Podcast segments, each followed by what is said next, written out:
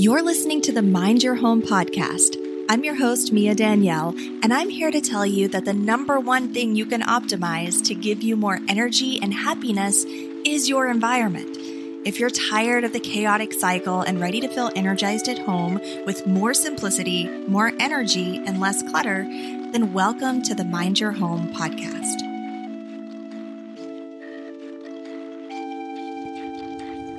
Today, with it being the beginning of November, which is kind of like the traditional shopping month, at least here in America, I thought that it would be a great time to talk about how to stop receiving things that you don't want. Before everybody goes out and does their shopping, there are some tips that you can use to kind of try to get things that you're actually going to be able to use and get enjoyment out of. I think that the first thing that really needs to be addressed is the mindset of gift giving and gift receiving, because I think that's really where the breakdown happens when people feel like they're being flooded with too much stuff or like too many bags of hand me downs or, you know, like too many gifts for the kids that they just don't have space for. I think there's really a breakdown in the mindset of what is socially acceptable when it comes to giving and receiving gifts. And I know that a lot of people feel like it's rude to approach that subject at all with somebody, which again, I think is part of the mindset that I'm talking about here. There are definitely ways that you can have conversations and that you can kind of gear people in the right direction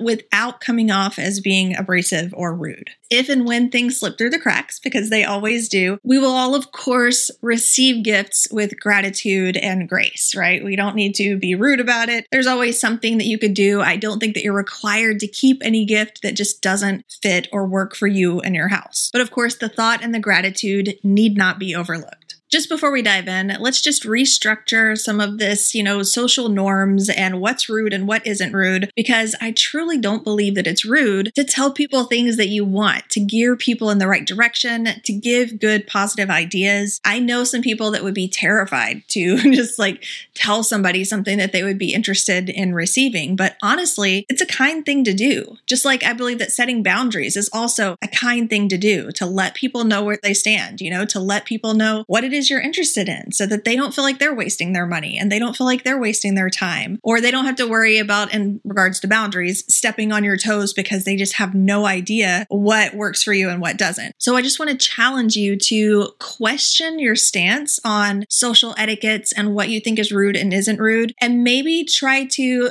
phrase it in a way that like is there something that you currently feel a little socially uncomfortable with that might actually be a kind or a nice thing to do like letting somebody know things you're interested in, letting people know what it is that you're trying to do inside of your home. So, moving on. Number one is to use a registry. So, this is one of those that obviously is probably not going to be fitting for something like Christmas or the holidays, but there are tons of other occasions where a registry would be totally appropriate. Things like baby showers or weddings or graduations or housewarmings. You know, there are a lot of different occasions where we tend to shower each other with gifts that a registry would be a totally appropriate thing to do. And actually, you know, I recently did my baby nursery and baby registry and I went over that with you guys and I was kind of surprised at how many people were like people register for that? Like people have registries for their babies? It's just a tiny human you know it's not the king. But yes and the reason being well there are actually many reasons and many benefits to having a registry. One of them being that the mom is going to get the things that she needs that she doesn't already own and that you know aren't going to be considered an excess because everybody's parenting style is different. Everybody's space requirements are different. And so it's just kind of a nice thing to have a registry and let people know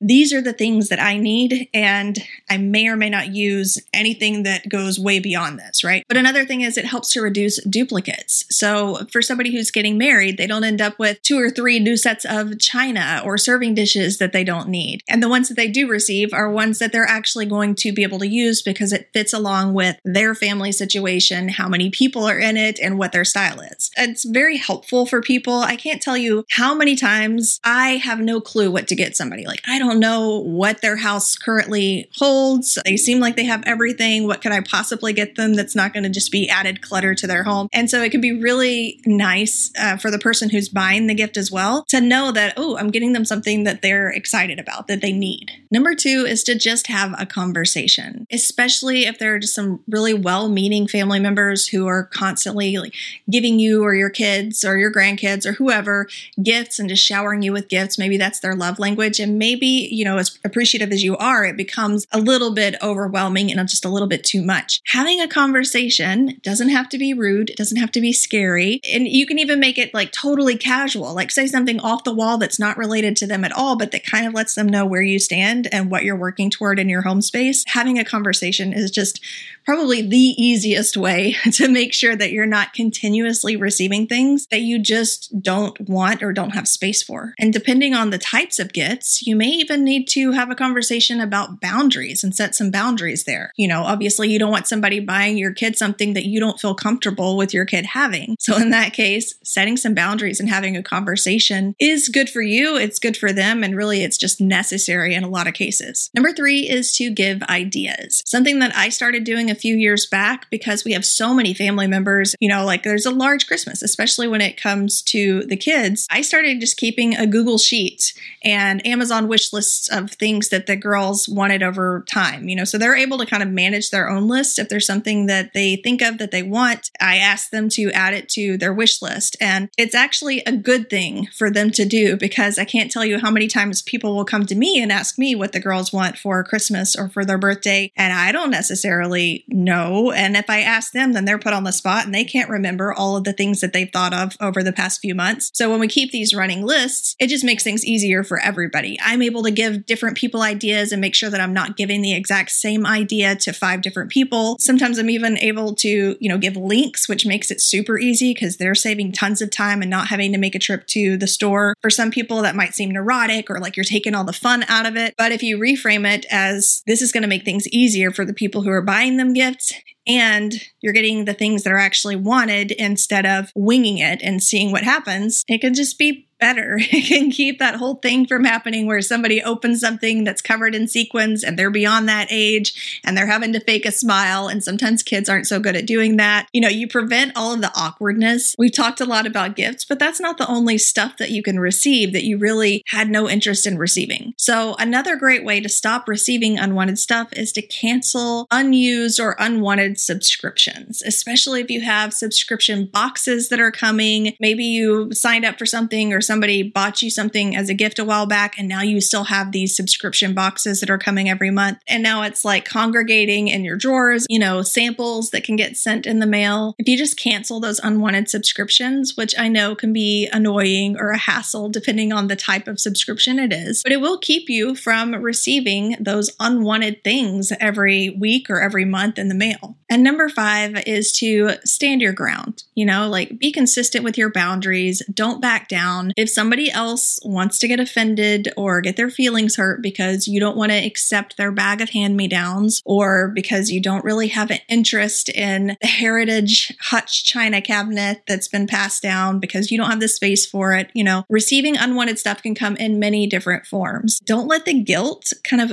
force you into a corner of accepting things because if you accept them a couple of times and you've just kind of broken your own boundaries and opened the floodgates for whatever people want to bring over or send your way, don't feel bad and stand your ground. There are all different kinds of people out there, and there are people who are going to probably judge you for not wanting some of the things that they would love for you to take or that they would love to give you. And that's not on you, that's on them. So that kind of goes back to the whole mindset situation in this case of what you need to carry versus what you don't need to carry. And the quicker that you can get to that whole, I don't need to please people and I'm handling this in a gracious and pleasant way. If somebody else gets offended, then that's not on you anymore. That's on them. I think that it's just an important part of setting boundaries and maintaining those boundaries for the sake of your own sanity and space. So, those are some core guidelines for you to stop receiving so much stuff that you don't want. But if you've tried some specific things, some specific ideas or ways of creating lists or gift exchanges, I would love to hear those down in the comments. And I will chat with you next week.